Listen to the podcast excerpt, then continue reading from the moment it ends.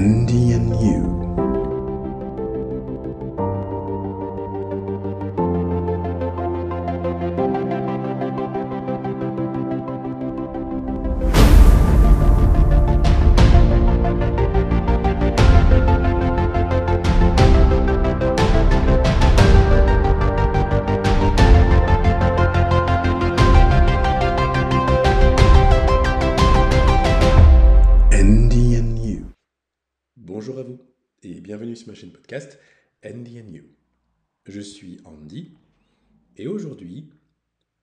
Parler du souci du détail et d'une médecine qui est souvent dénigrée ou euh, disons mise de côté, un peu négligée euh, parce qu'elle est associée à, un- à une créature, une toute petite créature souvent pensée être euh, nuisible, surtout en plus lorsqu'elle est en très grand nombre, et euh, qu'elle se faufile partout, dans les maisons, dans les greniers, dans les caves, etc. Et, euh, et donc cette médecine, c'est la médecine de la souris. On va dire, médecine de la souris, bizarre. C'est pour ça que j'ai parlé là, j'ai intitulé l'épisode Le souci du détail, parce qu'on n'imagine pas, ou peu, ou mal en tout cas, comment on peut associer justement bah, la souris à, au souci du détail. C'est vrai que ça demande un petit peu d'imagination, et, euh, et donc c'est ma séquence la préférée, euh, et surtout les prochains épisodes, hein, qui a commencé déjà la semaine dernière avec la médecine du lézard, bah là, petit à petit, je vous parlais comme ça de, de médecine qui me parle, que j'aime bien, que j'ai analysé, étudié, synthétisé à ma manière, bien sûr, et par rapport aux référents que j'ai moi, de différentes euh, créatures, petites et grandes d'ailleurs, qui euh, peuplent nos contrées, mais aussi qui peuvent euh, peupler, concerner d'autres cultures, d'autres continents. Euh, et, ce qui est intéressant d'ailleurs, c'est, je vous invite euh, d'ailleurs à le faire, c'est de ne pas prendre ma propre analyse pour argent comptant, mais de vraiment questionner votre propre manière en fait de voir euh, les animaux. Et là, nous allons parler des, des- rongeurs en général et plus particulièrement de la souris. Et c'est intéressant de voir dans vos réactions, euh, dans vos sensations, eh bien, le rapport déjà que vous entretenez avec, euh, avec les rongeurs et notamment avec la souris. Est-ce que vous dites, bon, peu importe, euh, souris c'est mignon, ou à oh, c'est, c'est, dégueulasse, euh, c'est sale, etc. Bien, il y a quelque chose qui est intéressant. J'aime bien, je titille un petit peu, mais c'est pour dire que euh, vraiment toutes les créatures en ce monde sont là pour nous apprendre, d'une certaine manière, sur nous-mêmes. Donc les respecter, c'est nous respecter encore plus. Et surtout apprendre à mieux nous écouter. Alors, pourquoi j'ai envie de parler là du souci du détail C'est un peu en continuité de l'épisode de la semaine dernière sur les médecines du lézard et euh, le, besoin, l'importance de se préparer, de préparer, euh, de se préparer à avancer, se préparer à grandir, se préparer en se nourrissant pour mieux tendre vers ce qui euh, motive, ce qui est notre rêve, ce rêve qu'on gère, qu'on construit, qui se crée petit à petit dans notre imaginaire, par notre créativité, et qui a besoin à un moment donné, qui du moins disons quand le temps est, juste, quand le moment est, est juste, eh bien va se manifester d'une manière ou d'une autre pour correspondre à cette vision que nous avons abritée à l'intérieur de nous et qui, à un moment donné, euh, se réalise ou se concrétise. Donc dans cette idée-là, euh, j'avais envie de parler souci du détail face à ce grand ennemi, ce grand méchant loup qui est la procrastination, et ce que cette procrastination nous invite à euh, questionner, à comprendre, à saisir et à réajuster par rapport à notre propre comportement, par rapport à notre vécu. Et, et donc voilà, je vais à ce moment-là en parler euh, brièvement. J'essaie de faire court là cette fois. Donc d'abord, je vais commencer par un petit récap. un récap de la famille des rongeurs, du moins sur la famille des rongeurs. Alors, encore une fois, c'est mon analyse à moi, mais j'aime bien. Je trouve ça amusant, en tout cas. Vous allez me dire, il n'y a que ça à faire, lui, d'analyser les rongeurs. eh ben ouais. Ah, enfin. Alors, donc, euh, qu'est-ce que les rongeurs, grosso modo, ont en commun tous? Parce qu'il y en a de différentes sortes. Hein. Il y a bah, le rat, la souris, je ne sais pas si on peut les considérer comme étant frères et sœurs, ou une famille ou même cousins. Euh, il y a l'écureuil, il y a le castor, il peut avoir d'autres choses, d'ailleurs, d'autres créatures, d'autres rongeurs. Encore une fois, je vous invite à, y penser, hein, les rongeurs qui vous parlent, ceux qui vous parlent pas du tout, ceux qui font partie de votre culture, de votre enfance, de, voilà, de votre vie. Euh, ça peut être des créatures qui peuvent être très agaçantes. Hein. Nous-mêmes, à la maison, on a eu des souris euh, très, euh, très, très agaçantes, hein, euh, qui pouvaient gratter. ce bruit de grattage-là fait que, mine de rien, on s'est rendu compte à quel point le sommeil tranquille était nécessaire pour notre bien-être et que dès lors qu'il était perturbé, ça pouvait être un peu fâcheux. donc, donc voilà, ça c'est un apprentissage, hein, comme n'importe quel autre apprentissage. Euh, qui passe par euh, se confronter à une situation euh, qu'on ne pouvait pas forcément imaginer avant de, la vivre et qui pouvait être une situation désagréable, mais qui permet aussi de comprendre, d'apprécier ce qu'on avait et ce qu'on a. Un sommeil réparateur qui passe par le silence. Voilà. Mais bon, ça, c'est autre chose. Alors, donc qu'est-ce que partage, euh, à mon sens, grosso modo, hein, n'hésitez pas aussi à le compléter de votre côté, et m'envoyer des commentaires par rapport à ça, c'est avec plaisir, parce que j'adore faire ce genre de choses, analyser le comportement de, tout, de toute créature, et notamment des animaux.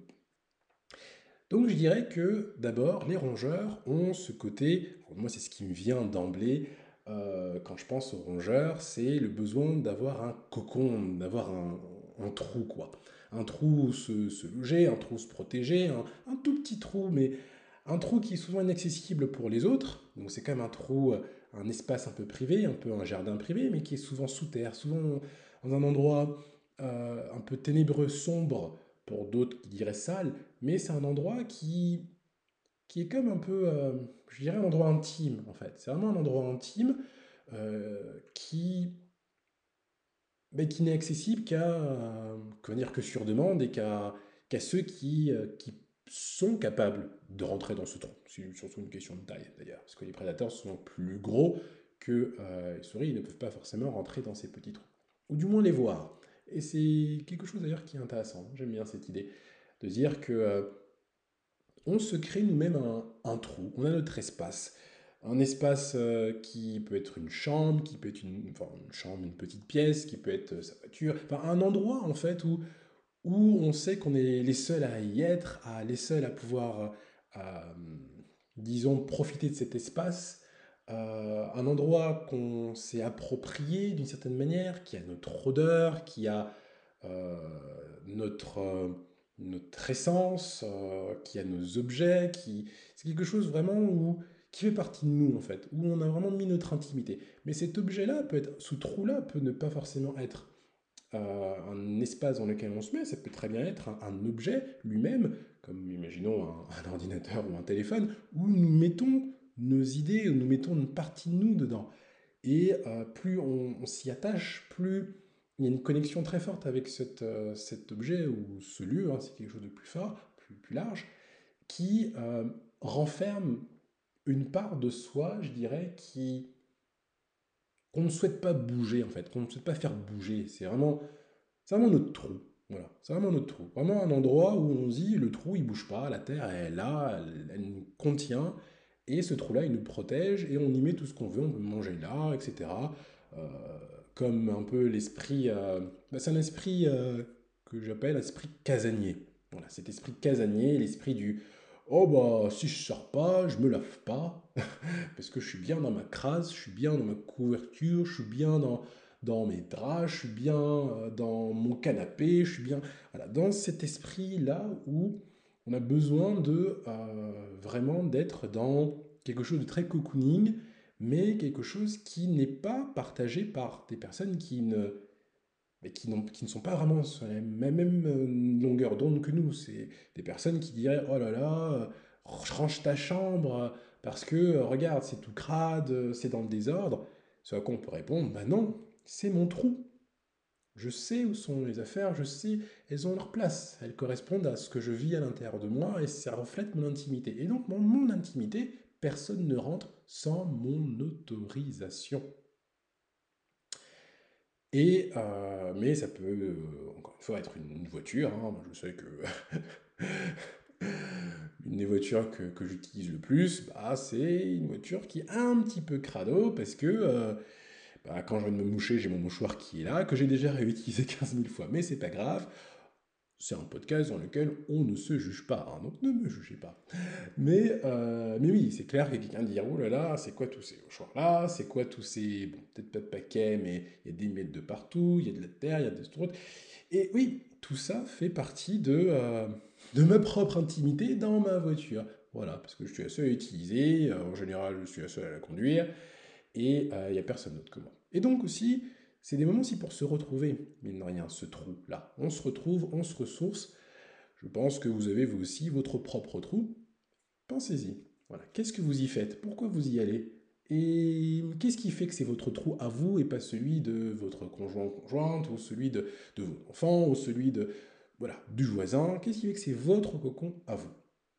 Parce que c'est intéressant justement dans l'idée que qu'est-ce qui fait que quelque chose est à vos repères en fait. Qu'est-ce qui fait que vous y êtes bien? Parce que si vous savez, vous identifiez les éléments qui vous permettent euh, de créer votre trou, ça veut dire que le moment où vous êtes face à une situation difficile, une situation déstabilisante, qui euh, vous fait perdre le sens de la normalité, ce qui est normal pour vous, eh bien vous pourrez recréer votre trou, recréer un cocon, quelque chose qui vous permettra de reconstituer un peu une zone de, de rassurance, qu'on appelle bah, la zone de confort, mais pour vous aider à mieux faire face, à mieux stabiliser une situation euh, imprévue, imaginons, qui peut être un choc et qui a pu justement un peu casser un peu ces piliers ou vos repères. Donc l'idée c'est, euh, je vous invite à, réfléchir un petit peu à ça parce que c'est des trous, elle est intéressante. Et n'oubliez pas, ça vient de euh, des rongeurs. On apprend de tout et de tout le monde. Autre chose que je retiens euh, des rongeurs en général, euh, c'est, euh, du moins quelque chose que j'ai constaté, c'est ce besoin d'être avec ses pairs, P-A-I-R-S, c'est-à-dire avec des personnes qui partagent une même dynamique, un même élan, un même esprit, un même appétit ou une même appétence. D'ailleurs, c'est intéressant, c'est en me posant ces idées-là, appétit, appétence, que je me suis dit, bah ouais,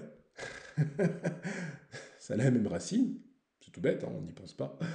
Mais appétit, appétence, finalement, cette appétence, c'est ce qui, euh, c'est ce qui stimule l'appétit, l'appétit d'apprendre, l'envie d'apprendre.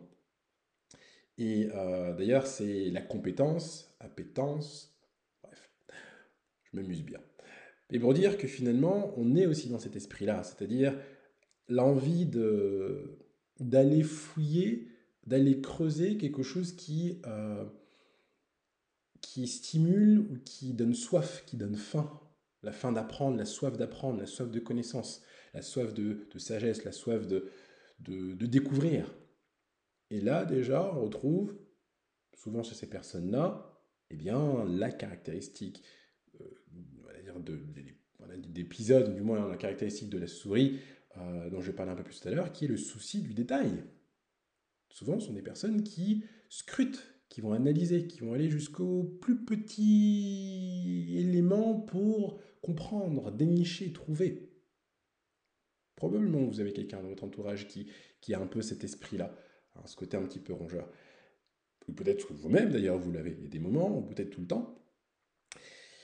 Et, euh, et, ça, je trouve que c'est vraiment intéressant. Euh, ce besoin d'être avec des personnes qui partagent, qui comprennent aussi cette, euh, qui comprennent l'idée du trou, voilà, qui ont partagé ce côté un peu casanier, mais l'idée du trou, et qui ont un appétit. Il faut se nourrir quand même. Il faut se nourrir dans le cas où il y a un problème. Et c'est bien de le faire en groupe. C'est bien de le faire avec des gens qui comprennent ce que c'est que euh, de se sentir tout petit face à l'immensité du monde et, euh, et d'avoir besoin de se de s'associer, de se regrouper en, entre gens semblables, voilà, de gens petits, de gens simples, des gens qui font ce qu'ils font à leur niveau et qui ont besoin parfois de se retrouver ensemble.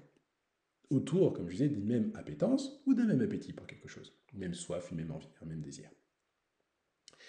Donc ça, ce que j'ai appelé l'esprit collectif, il y a un esprit collectif, euh, une sorte de besoin collectif, mais l'esprit collectif centré euh, sur l'appel du ventre. Parce que oui, mine de rien, on est quelque chose de, euh, je dirais, d'un peu primaire, d'un besoin primaire de se nourrir. On connaît tous, euh, on a tous peut-être dans sa tête une vision d'un rongeur. Le rongeur, qu'est-ce qu'il fait? Il mange. Alors on va dire que tous les animaux mangent, mais précisément, le rongeur, lui, tout ce qu'il fait, c'est grignoter, grignoter, grignoter, grignoter, grignoter, grignoter, grignoter. Et on se dirait, il mange tout le temps, mais non, il grignote, c'est des petits morceaux, petits, petits, petits, petits, petits, petits. Donc c'est ce qu'il fait, il mange, il mange, il mange, il se nourrit de petites choses tout au long de la journée, même la nuit, il n'arrête pas, il continue, il continue. Donc il y a bien cet appel du ventre qui est là. Mais c'est encore mieux si on peut le faire tous ensemble. Ensuite, euh, troisième euh, chose que j'ai euh,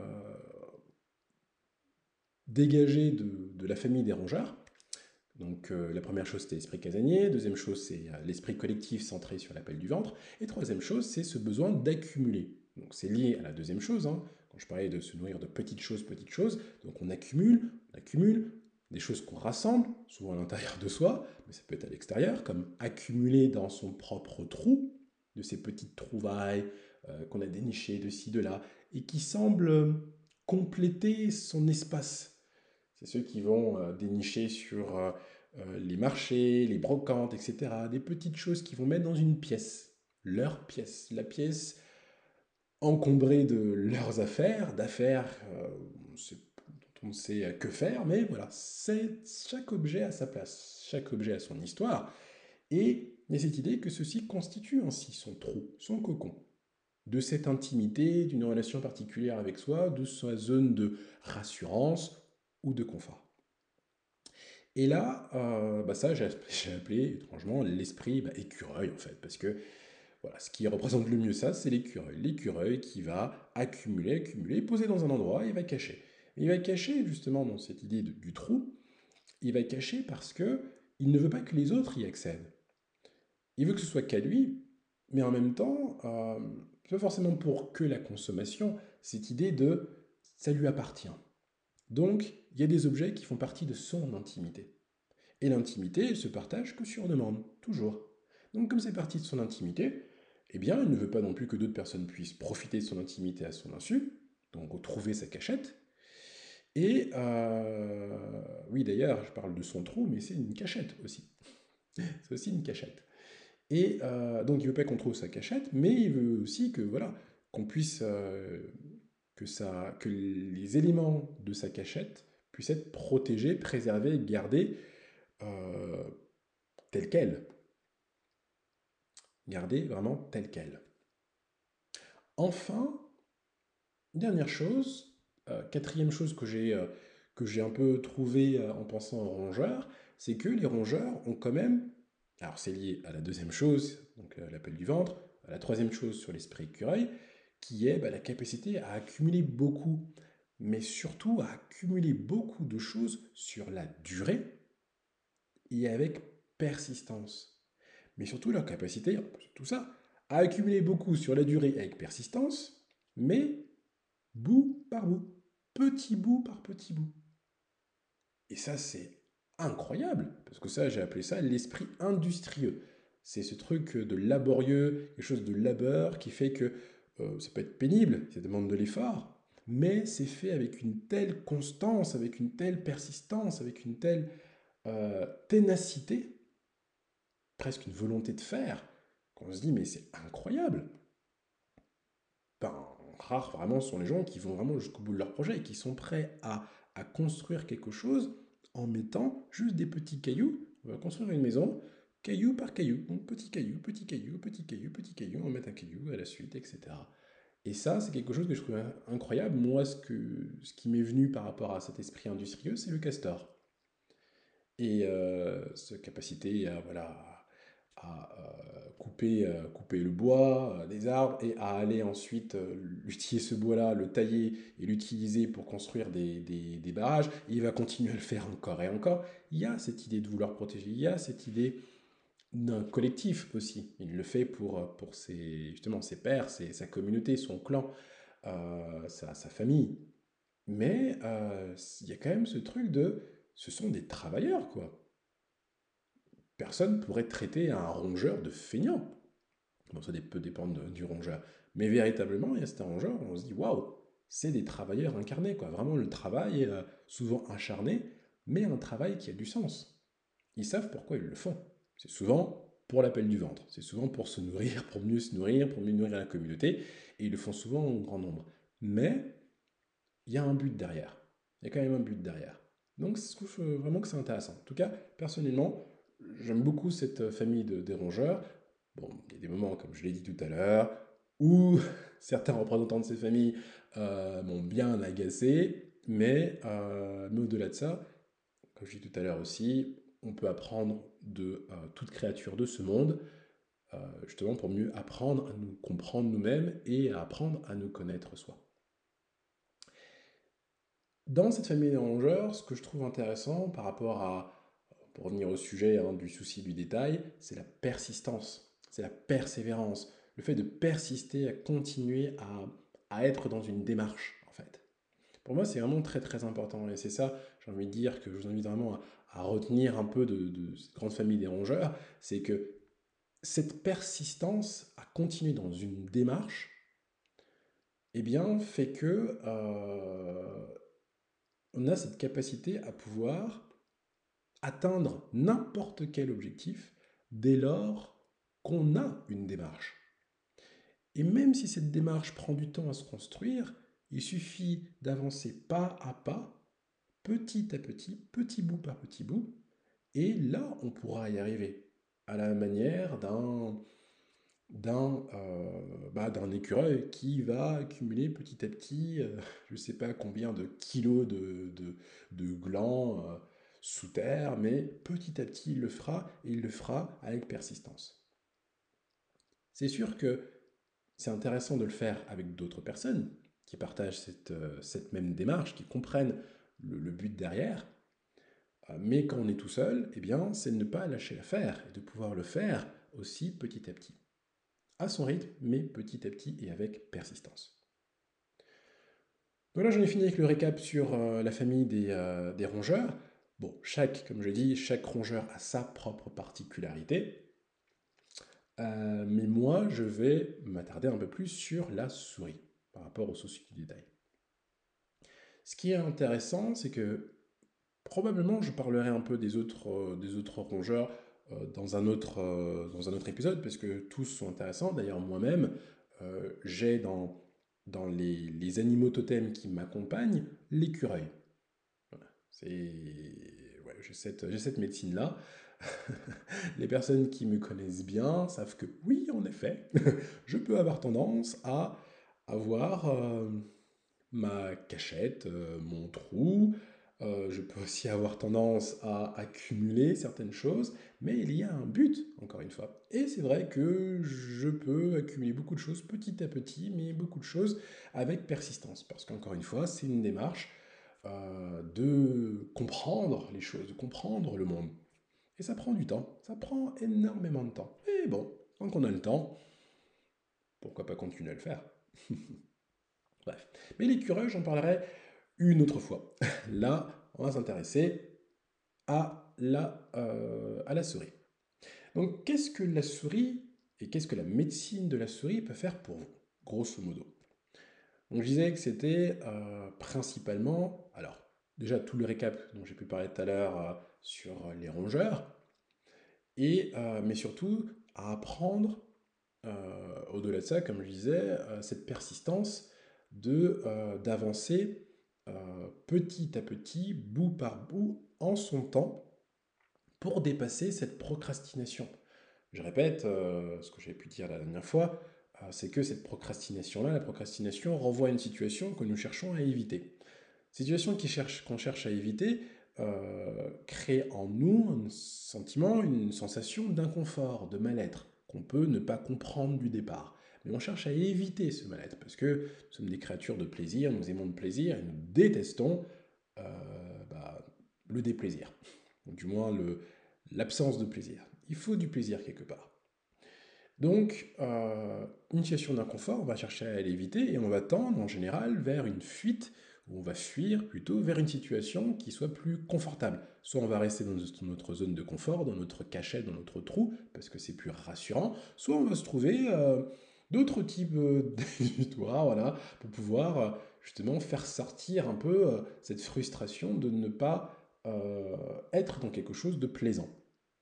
Donc allez, on va se faire être dans une frénésie, je sais pas, une boulimie euh, de, de, connaissances, boulimie euh, de, nourriture, ou bien se jeter sur juste du chocolat, ou en tout cas du sucré, parce que le sucré rassure, ou d'autres choses, ou dans le sport, l'activité, tout ce qu'on veut. À un moment donné, c'est accumuler, accumuler, accumuler, accumuler, accumuler, comme un peu le fond les rongeurs. Après, c'est dans un but, et le but, c'est quoi? Face à la procrastination, euh, en tout cas dans le cas de la procrastination, le but c'est d'éviter la situation euh, qui crée un mal-être, qui crée un inconfort. Donc comme je parlais la semaine dernière, c'est toute l'idée de se préparer en fait, prendre le temps de se préparer. La médecine du lézard le permet par le fait de, commencer à apprivoiser une certaine manière, de se poser quelques questions sur euh, le pourquoi, ce qui peut poser problème en fait dans cette situation euh, qu'on évite euh, et de commencer aussi à, se préparer petit à petit à s'y confronter, donc en posant des questions autour de ça, en, commençant à, apprivoiser un petit peu la situation.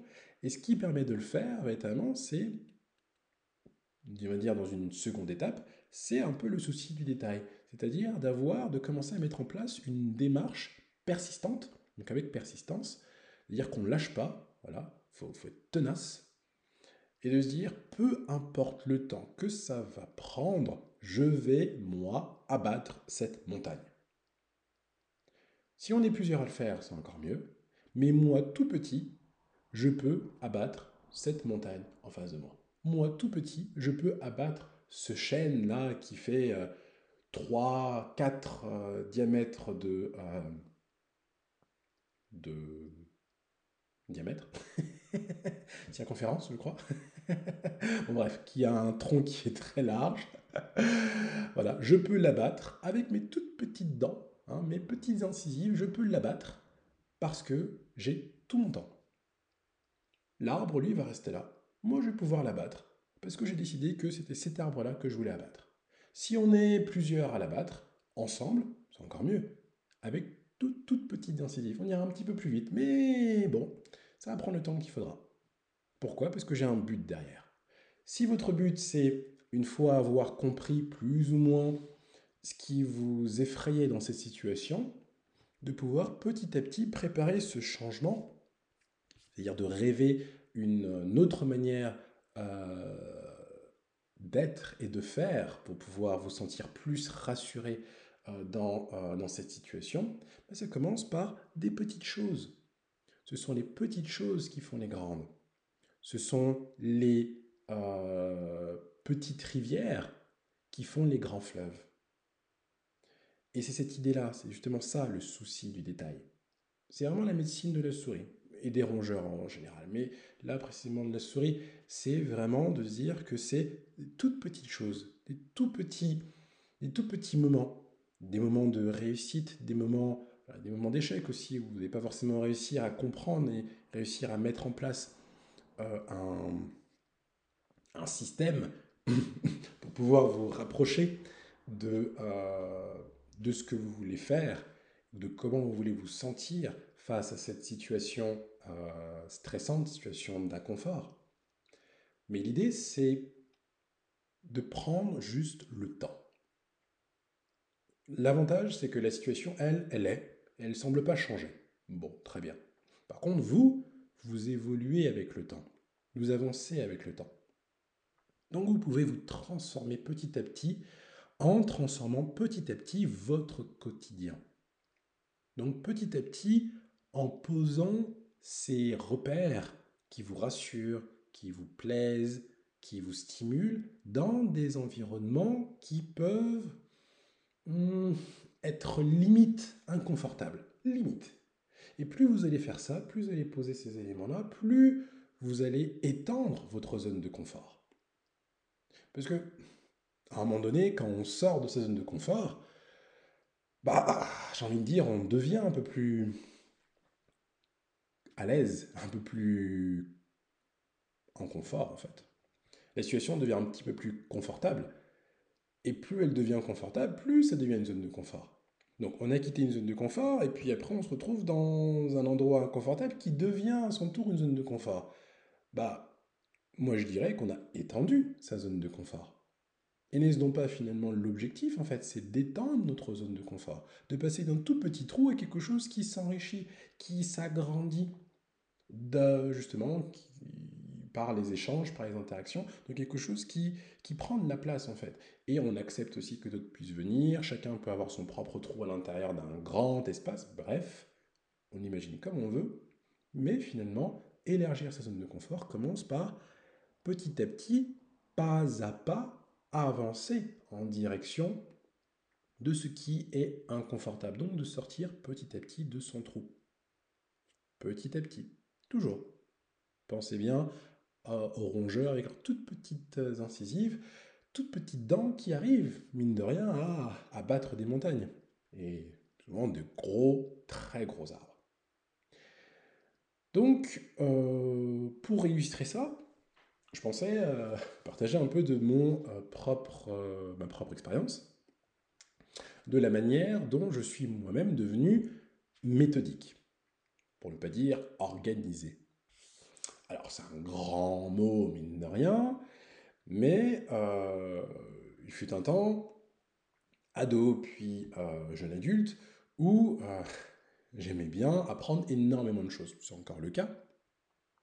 Mais j'avais l'impression que euh, qu'il était nécessaire d'aller picorer, d'aller grignoter un peu partout, surtout par rapport aux langues. À l'époque, c'était vraiment les langues. Donc ça me permettait, euh, ce qui faisait qu'arrivé mes 20 ans, je connaissais plus d'une vingtaine de langues, à des niveaux divers. Euh, mais ça me permettait comme ça de pouvoir étendre ma connaissance du monde et étendre surtout ma compréhension de la manière dont les gens, l'humain, pouvait euh, représenter le monde par rapport à la culture et à la langue dans laquelle il était encodé, il était inscrit.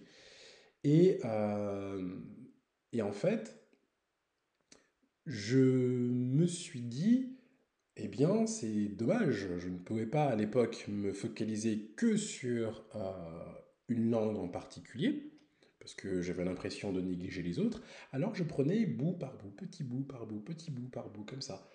Et je me disais, mais euh, à l'époque, euh, je parlais, euh, je parlais le français, ma langue maternelle étant le français et le créole, mais le créole que je, comprends plus que je ne parle, en fait, plus par habitude que, que vraiment par incapacité. Mais en soi, voilà, mes deux langues maternelles, le français et le créole. Et arrivé euh, donc, euh, jeune adulte, 18 à 19 ans, eh bien, j'étais très très moyen en anglais, j'étais moyen J'étais bon en espagnol, mais j'aimais pas cette langue à l'époque. Donc je me te dis, euh, bon, si j'ai envie d'apprendre des langues, c'est un peu difficile. Et il m'a fallu euh, 10 ans, bien 10 ans, pour accepter que le fait de grignoter un peu partout, comme ça, de prendre petit à petit, avait sa propre logique. Que j'avais, moi, ma propre logique. Ma logique, c'était, je prends petit à petit, mais en prenant petit à petit, il y a quelque chose qui est en train de se constituer. Le petit à petit devient un petit peu. Le un petit peu qui est enrichi du petit à petit devient un peu plus gros Le un peu plus gros enrichi de petit et petit et petit et petit et petit devient encore plus gros, etc., etc. Mais ça, je le fais pour une langue, mais je vais le faire pour une autre langue, puis encore une autre, puis encore une autre. Et donc, ce qui a fait que, au bout de dix ans, je suis devenu bilingue en anglais, mais ça m'a permis aussi de pouvoir dire que je pouvais parler couramment cinq langues. Bon, ok. Mais cette démarche qui m'a fait me dire, aussi longtemps que j'ai le temps, je peux continuer comme ça, petit à petit, avec ma propre méthode, ma propre manière d'apprendre que j'ai dû apprendre à connaître, je pouvais accumuler, saisir et parler une langue. Ça, c'était un peu le but. Mais le but, au-delà de parler une langue, c'est de comprendre les personnes qui la parlaient. Comprendre et être compris par ces personnes-là. Mais pendant ces dix années, c'était difficile puisque je n'avais pas de, maîtrise, on va dire, et là, en me permettant de pouvoir euh, euh, en faire un métier et d'en vivre. Mais ce n'était pas grave. Je me suis dit, tant que j'avais cette disponibilité-là, il fallait que je continue dans cette démarche. Ça, c'est une manière pour moi d'appliquer la médecine du euh, souci du détail, c'est-à-dire de pouvoir accumuler beaucoup sur la durée avec persistance, petit bout par petit bout, pas à pas. Et dans cette persistance de, euh, disons, en persistant dans sa démarche, mais en la constituant. Et ça commence par par un tout petit, tout petit, tout petit pécule, même d'ailleurs rien, et on continue, on continue, etc., etc., jusqu'à ce que ça prenne, ça prenne de la place. Ça, c'est une chose. L'autre chose, c'est que euh, il m'a fallu, euh, donc à cette époque-là, comme j'étais dans les langues, j'avais mon propre, euh, mes propres interrogations, mes propres envies, mes propres rêves, je pouvais, à des moments, ne pas vraiment correspondre avec ce que pouvait me demander euh, l'université. Euh, ayant fait euh, licence et, de master, euh, on me demandait bah, de rédiger des choses, d'écrire des choses, etc. Et moi qui ne peux jamais faire quelque chose que je ne veux pas faire, dans le sens où c'est viscéral, je ne peux faire que des choses que, des choses dont, j'ai envie. Et donc, il m'a fallu trouver, il m'a fallu contourner ça euh, je parlais d'ailleurs de l'être humain qui aimait le plaisir, préférait les choses plaisantes que les choses déplaisantes. Et, euh, comme la plupart des créatures d'ailleurs. Et, donc, moi, je contournais euh, ce qu'on me demandait en ne le faisant pas. soit je ne le faisais pas, soit j'attendais la dernière minute pour le faire. Vous reconnaissez ce schéma, ce comportement, c'est que je procrastinais. Parce que je me disais, oulala, oulala, on me demande de m'enfermer à faire une seule chose devant l'ordinateur, de taper, euh, à savoir un devoir, un essai, une dissertation, un mémoire. Et moi, je suis plus du style à aller prendre de ci, de là, petit bout à petit bout. Et je ne comprenais pas comment l'appliquer à, ce qui m'était demandé. Et là, je me suis dit, bon, on me dit, si tu veux euh, valider ce que tu as validé, il faut que tu, il faut que tu travailles. Mais ça veut dire quoi travailler? Ça veut dire en fait prendre les choses bout par bout. Donc déjà prendre un petit bout. Et ça, j'ai appris, euh, pas au début de mes études, hein, bien sûr, hein. j'ai appris à la fin de mes études, toute fin, que, euh, que si mon objectif, que mon objectif n'était pas de faire comme tout le monde, déjà, d'une part. C'est-à-dire que ce qui me rendait parfois inconfortable face à, un devoir qu'on peut me demander, c'est de me dire waouh, les autres gens semblent être à l'aise face à ça, et moi, je ne suis pas du tout à l'aise. Donc je préfère aller là où je suis à l'aise pour me rassurer, plutôt que de me confronter à une situation où je me sens totalement inconfortable. Et presque aussi handicapé, infériorisé, rabaissé, etc. Et donc là, je me suis dit, bah, je vais mettre de côté l'idée que euh, les gens sont meilleurs que moi. Parce que de toute façon, je ne suis pas comme les gens. Je suis comme moi. Et si j'étais comme eux, bah, je ne me poserais pas de questions. Je ferais le devoir sans problème. Mais je pose des questions parce que c'est difficile. Alors, je vais me dire, je vais faire déjà comme je peux. C'est tout ce que je peux faire. Première chose. Deuxième chose, je me suis dit, déjà c'est le premier pas. Déjà, je voilà, faire comme je peux. Deuxième pas, ça a été, qu'est-ce qu'on me demande de faire? Donc déjà, de me prendre, euh, de me confronter à la situation en me disant euh, qu'est-ce qui, dans la situation, est nécessaire de réaliser? Deuxième chose. Troisième chose, c'est pourquoi? Il me faut réaliser ça. Donc ça me permet, moi, de prioriser et de mettre les choses en perspective. Ah bah, ça permet de valider mon année. Ça me permet de, euh, d'avoir une bonne note qui sera utile pour mon année. Donc toujours, voilà, résultat, valider mon année. Très bien. Maintenant, c'est bon. Comment je dois faire pour partir de là où je suis moi vers le moment où j'aurai terminé de rédiger ce devoir ou ce mémoire ou autre? Et là, c'est là où c'est important de bien consolider les, éléments juste avant, c'est de se dire, bah, maintenant, j'ai tout mon temps pour pouvoir avancer. Pourquoi j'ai tout mon temps? Parce que je peux très bien ne rien faire, là, bah, rien n'avance. Ça résout rien du tout. Donc autant le faire à ma manière, avec les ressources que j'ai, telles que je suis moi, plutôt que de me mettre pression de le faire comme les autres, parce qu'en fait, euh, je ne suis pas comme les autres, donc je ne vais pas y arriver, je le sais, je me connais. Donc je me dis non, je vais pas le faire. Et donc en faisant ça, ça m'a permis de me dire, bon, je vais commencer par, euh, parce que je sais, j'ai identifié dans les éléments précédents, ce qui était demandé, ce qu'il fallait que je fasse. Et comme je sais pourquoi je dois le faire, je me rends compte que ça a un lien avec moi. C'est pas juste on me demande de le faire parce que c'est bien, mais si je valide pas mon année, bah, j'ai pas mon diplôme. Si j'ai pas mon diplôme, bah, je pourrais pas faire le boulot que j'ai envie de faire, je pourrais pas avoir le salaire que je veux, je pourrais pas être indépendant, etc. Donc, mince, ça me bloque dans mon avancée. Et si ça me bloque dans mon avancée, bah, je pourrais pas moi continuer à apprendre des langues, à partir à l'étranger, à vivre ce que je veux vivre. Donc, ah ouais, ça c'est une situation déplaisante. Donc ça me donne envie finalement de, de valider mon année. Vous voyez, c'est finalement en creusant le pourquoi, déjà en me confrontant à, la situation elle-même, c'est-à-dire qu'est-ce qui est demandé, et ensuite demandant mais pourquoi finalement j'ai envie de... C'est à faire, on va dire, ben, je comprends au final derrière pourquoi j'ai vraiment envie de le faire. Donc une situation déplaisante, on passe à une situation stimulante. Pas forcément plaisante, mais vraiment stimulante, en me disant, bah oui, j'ai une vraie motivation, c'est que j'ai envie de sortir de euh, d'être un étudiant et je veux maintenant valider mon année, tout en plus à un niveau master.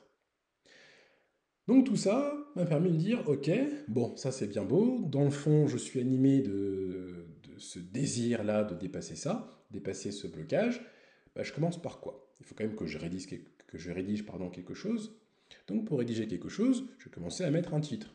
Ok. Et de me dire, bah ouais, mais de quoi est-ce que j'ai envie de parler? Ah oui, euh, bah tiens, j'ai envie de parler de tel sujet. Ok, je mets une problématique, imaginons.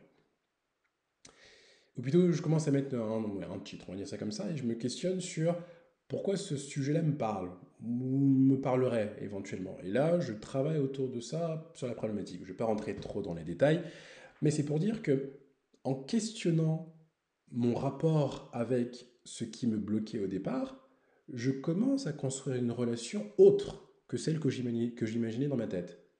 Avant, dans ma tête, je me disais, c'est trop compliqué, c'est trop difficile, je ne peux pas. Mais en commençant à me poser des questions sur euh, le sujet du devoir, ou même le fait de me demander de faire un devoir, ou même le fait de faire une présentation orale, pour certains ça peut être très euh, déstabilisant, bah, c'est de travailler comme ça avec les éléments autour de cette présentation, autour de ce devoir, ou autour de cette, euh, je ne sais pas, autour d'une sortie à faire, ou autour d'un examen, etc. C'est commencer petit à petit à se familiariser, à apprivoiser le sujet. Plus on apprivoise le sujet, plus on commence à créer des, des repères, en fait, dans ce sujet-là.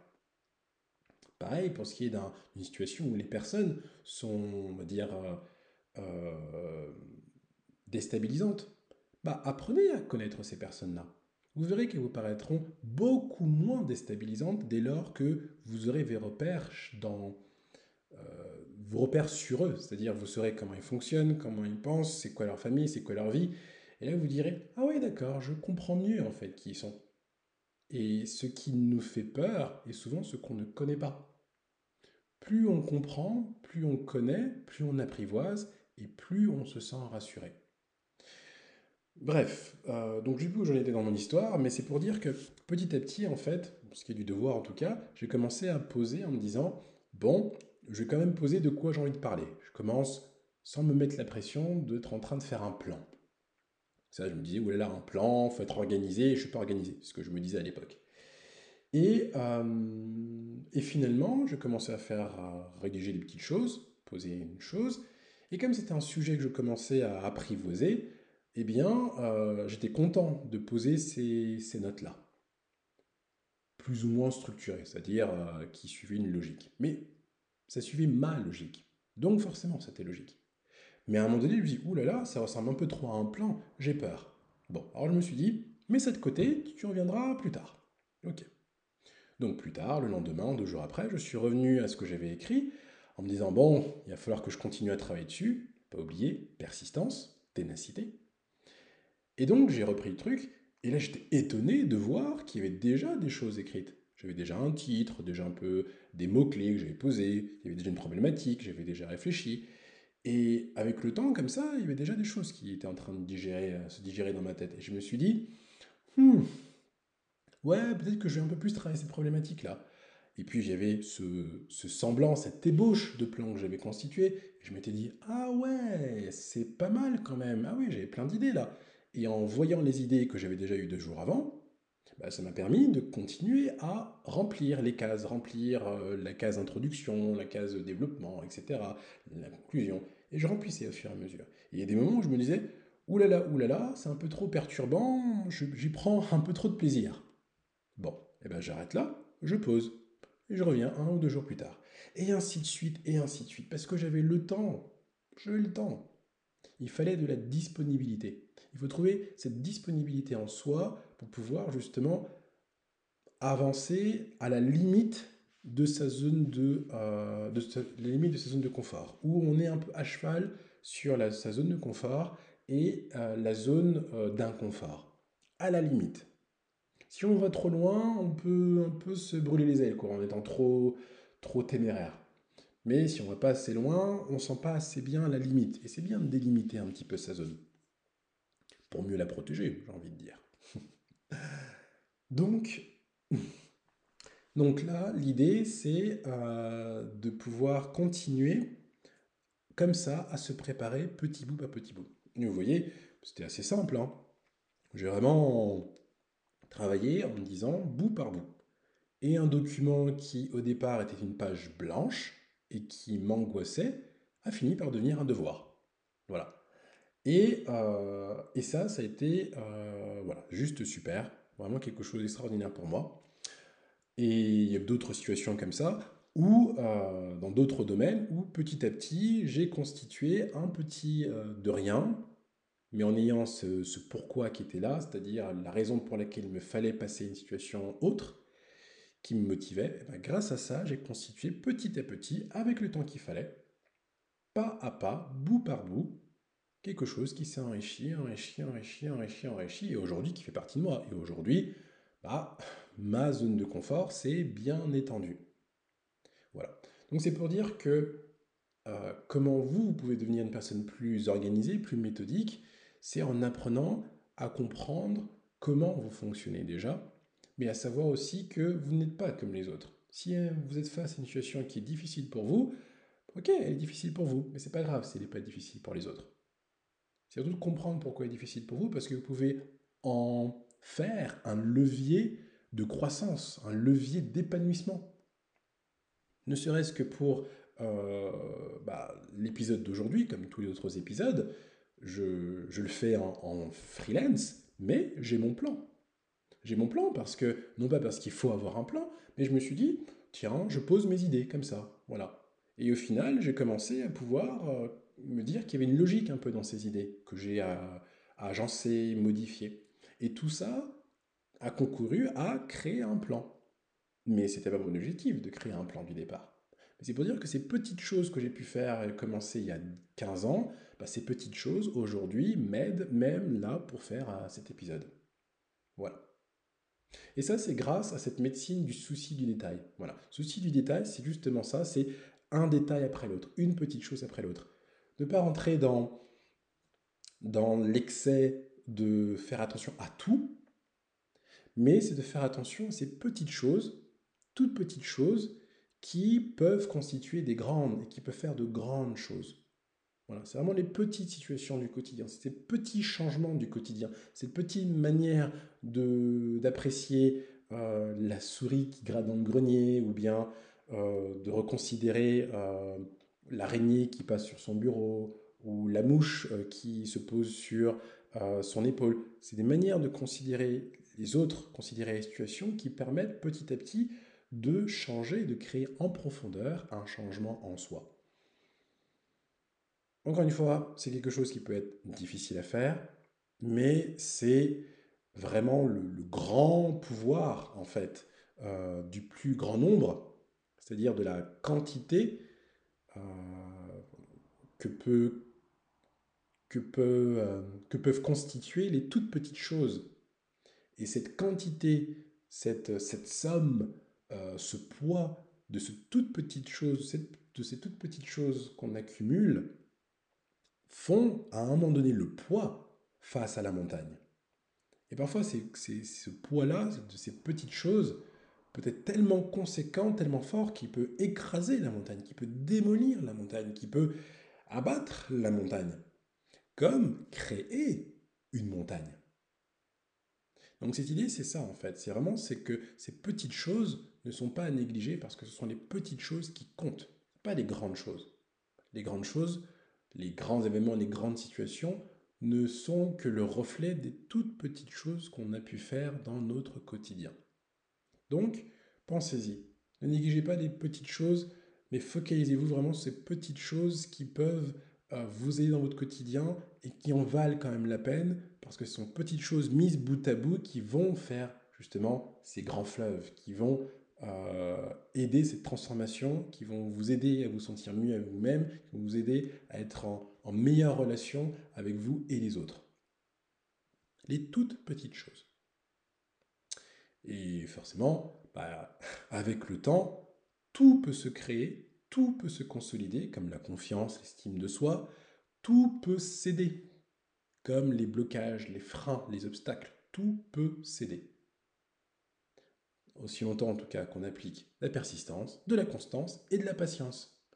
Et donc qui veut dire que qu'appliquer ce souci du détail, faire attention à ces petites choses qui vont constituer les grandes, c'est apprendre à devenir persévérant, apprendre à devenir organisé, méthodique, petit à petit, en son temps, mais avec ce petit investissement de tous les jours, tout petit. Voilà. Bon, bah, j'avais prévu de faire euh, pas grand-chose aujourd'hui, c'est ne pas parler beaucoup, mais comme toujours, quand je prévois de ne pas en dire beaucoup, j'en dis beaucoup. Vous voyez, petites choses, petites choses qui bout à bout font un épisode de presque une heure. en tout cas, ce sera tout pour aujourd'hui. Euh, j'espère que vous voyez euh, les rongeurs et tout particulièrement la souris euh, différemment. comme je le disais, vraiment, chaque créature de ce monde a une leçon à nous apprendre, vraiment, sur nous-mêmes et sur le monde. Donc les respecter, c'est apprendre à nous écouter pour mieux nous respecter nous-mêmes. Donc je vous invite vraiment à cultiver l'indulgence envers les autres et envers toute créature de ce monde, pour mieux entretenir bah, l'amour euh, que vous pouvez vous porter à vous-même et aussi que vous pouvez porter aux autres. Et cela vous aidera à mieux vous pardonner et mieux pardonner aux autres, parce que vous direz, eh bien, chaque personne a sa propre ambivalence, chaque personne a des côtés positifs et négatifs, et ainsi chacun à son niveau gère l'un et l'autre comme il le peut. Tout comme nous. enfin, n'hésitez pas à partager bah, les épisodes du podcast euh, qui, euh, qui, vous plaisent le plus à votre entourage, euh, à qui vous voulez. Hein. surtout parce que ça vous permet de partager, d'avoir un sujet de discussion avec d'autres gens en disant Oh là là, j'aime pas du tout le podcast, ou à l'inverse, ah, cet épisode-là était sympa, ça m'a fait réfléchir, et ça invite aussi à d'autres personnes de pouvoir réfléchir. Hein, voilà, l'objectif de ce podcast, c'est de partager au plus grand nombre euh, une manière de voir les choses pour qu'ensemble, mis bout à bout, nous puissions constituer une vision globale du monde. Et, puis, euh, bah, abonnez-vous au podcast d'ailleurs, si ce n'est pas déjà fait, hein, dans le canal que vous, euh, que vous suivez, que ce soit par Google, que ce soit par euh, Spotify, que ce soit par encore, que ce soit par YouTube. voilà. N'hésitez pas à vous abonner vite, vite, vite et laisser un commentaire sur votre, si vous pouvez par votre, par le canal par lequel vous m'écoutez, ou bien même par, par le biais d'un mail. Voilà, c'est toujours plaisant de dire oh j'aime bien ce que tu fais Andy ou oh tel truc peut être amélioré enfin bref quand vous voulez comme vous voulez avec bienveillance hein, et constructivité si vous pouvez en tout cas merci pour votre écoute et à très bientôt pour le prochain épisode d'Andy